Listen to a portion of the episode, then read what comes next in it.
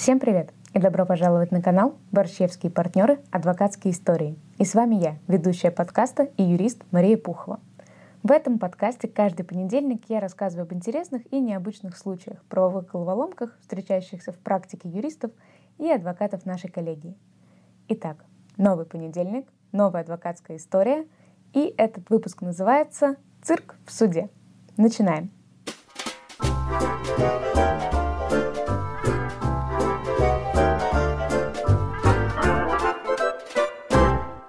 История эта началась зимой 2020 года, и сейчас страсти только продолжают разгораться. Наш клиент э, — одна компания, которая занимается организацией и прокатом цирковых программ. Собственно, что собой представляет такая деятельность? Это подбор и продюсирование номеров, э, взаимодействие с артистами, обеспечение их необходимым реквизитом, доставка и содержание животных и так далее и тому подобное. Так вот, наш клиент зимой 2020 заключает договор с одним казенным предприятием о совместной организации цирковой программы и ее прокате в здании, то есть на цирковом манеже, принадлежавшем этому как раз казенному предприятию – Место действия, к слову, далекий сибирский город. Условия договора были следующие. Прокатчик делает ну, приблизительно все для организации программы, включая рекламу, реализацию билетов, обслуживание всего этого мероприятия. А цирковые представления должны были продлиться около двух месяцев. А казенное предприятие, будем называть его цирк, распахивает ворота здания перед цирковой труппой и, в общем, не мешает им делать свое дело, получая деньги с продажи билетов. По оплате договорились вот как. Наш прокатчик реализовывает билеты. Первую часть выручки, фиксированная сум, сумма в энное количество миллионов, отдает цирку. Ну, а все, что выручит с продажи сверх этой суммы, забирает себе, но уже после расчетов с цирком. Итак, подготовка идет полным ходом, костюмы пошиты, музыка написана, декорации изготовлены, медведи, морские котики с персональными бассейнами, львы, обезьяны и прочие четвероногие участники представления доставлены и с комфортом размещены в здании цирка. Замечу сразу, транспортировка животных на поезде – дело совсем не дешевое, тем более далеко в Сибирь. Договоры на ветеринарное обслуживание тоже заключены. Весь город в афишах. Шоу начинается. По несколько раз в неделю в цирке счастливые дети и довольные родители наслаждаются представлением, билеты раскупаются, но вдруг от цирка нашему клиенту, прокатчику, приходит письмо, мол, так и так, сворачиваемся. Больше выступать нельзя. Тут э, решение суда было, что здание цирка не соответствует требованиям техники пожарной безопасности, поскольку мы вовремя что-то там не отремонтировали. Поэтому нас закрывают и опечатывают до лучших времен. И да, постарайтесь, пожалуйста, в ближайшие пару дней освободить здание. Чтобы вы лучше понимали весь трагизм ситуации, представление вместо запланированных э, полутора месяцев шло одну-две недели – Вся выручка от билетов была передана цирку по условиям договора, поскольку фиксированная сумма его вознаграждения еще не была выплачена. Наш прокатчик остался с расходами в несколько десятков миллионов рублей, полным отсутствием прибыли и необходимостью срочно транспортировать всю цирковую труппу из Сибири обратно в Москву. Вот такой благотворительный цирковой показ получился для нашего прокатчика.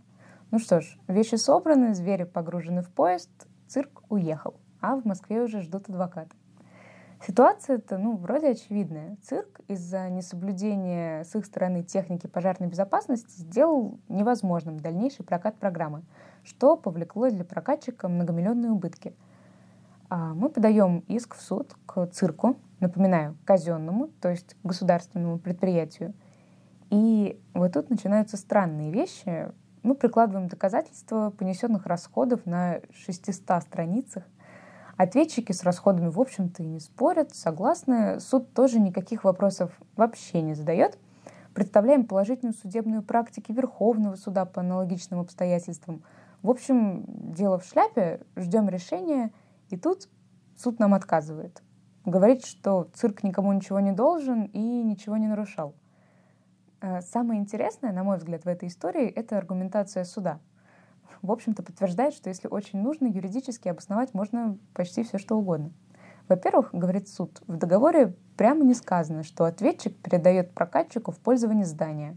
А значит, тот факт, что действиями ответчика здание пришло в негодность и им нельзя пользоваться, не говорит о том, что ответчик нарушил условия договора. Хотя, на минуточку, в договоре прописано, что стороны организовывают прокат программы в таком-то конкретном здании. То есть, если продолжить логику суда, получается, что если бы ответчик перестал пускать прокатчика в здание, в котором стороны договорились показывать цирковую программу, нарушений договора все равно не было бы. Ведь в этом договоре прямо не написано, что артистов нужно пускать на цирковой манеж во время выступления. Второй аргумент тоже любопытный.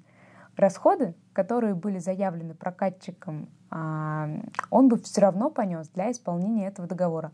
А значит, они никак не связаны с закрытием здания цирка и не считаются убытками, которые можно предъявить к возмещению. Между тем, если мы посмотрим на 15 статью Гражданского кодекса, объясняющую, что такое убытки, наш случай вполне под нее подходит. Убытки — это утрата имущества, и в нашем случае под имуществом понимаются денежные средства, вложенные в организацию цирковой программы. Более того, если бы цирк при заключении договора предупредил прокатчика, что суд сейчас решает вопрос о закрытии здания, договор, ну, скорее всего, в принципе, не был бы заключен и расходы не были бы понесены. Но контрдоводы судом были проигнорированы и, в общем-то, даже не были удостоены упоминания в итоговом решении. Не буду загружать нашу историю другими правовыми нюансами. Сейчас решение суда обжалуется, ждем дальнейшего развития событий и буду держать вас в курсе. А как вы считаете, имеет ли прокатчик право на возмещение понесенных расходов в этой истории? Наш выпуск подошел к концу. Подписывайтесь на наш канал, ставьте лайки, звездочки, рассказывайте друзьям. С вами была я, Мария Пухова, и до встречи через неделю. thank you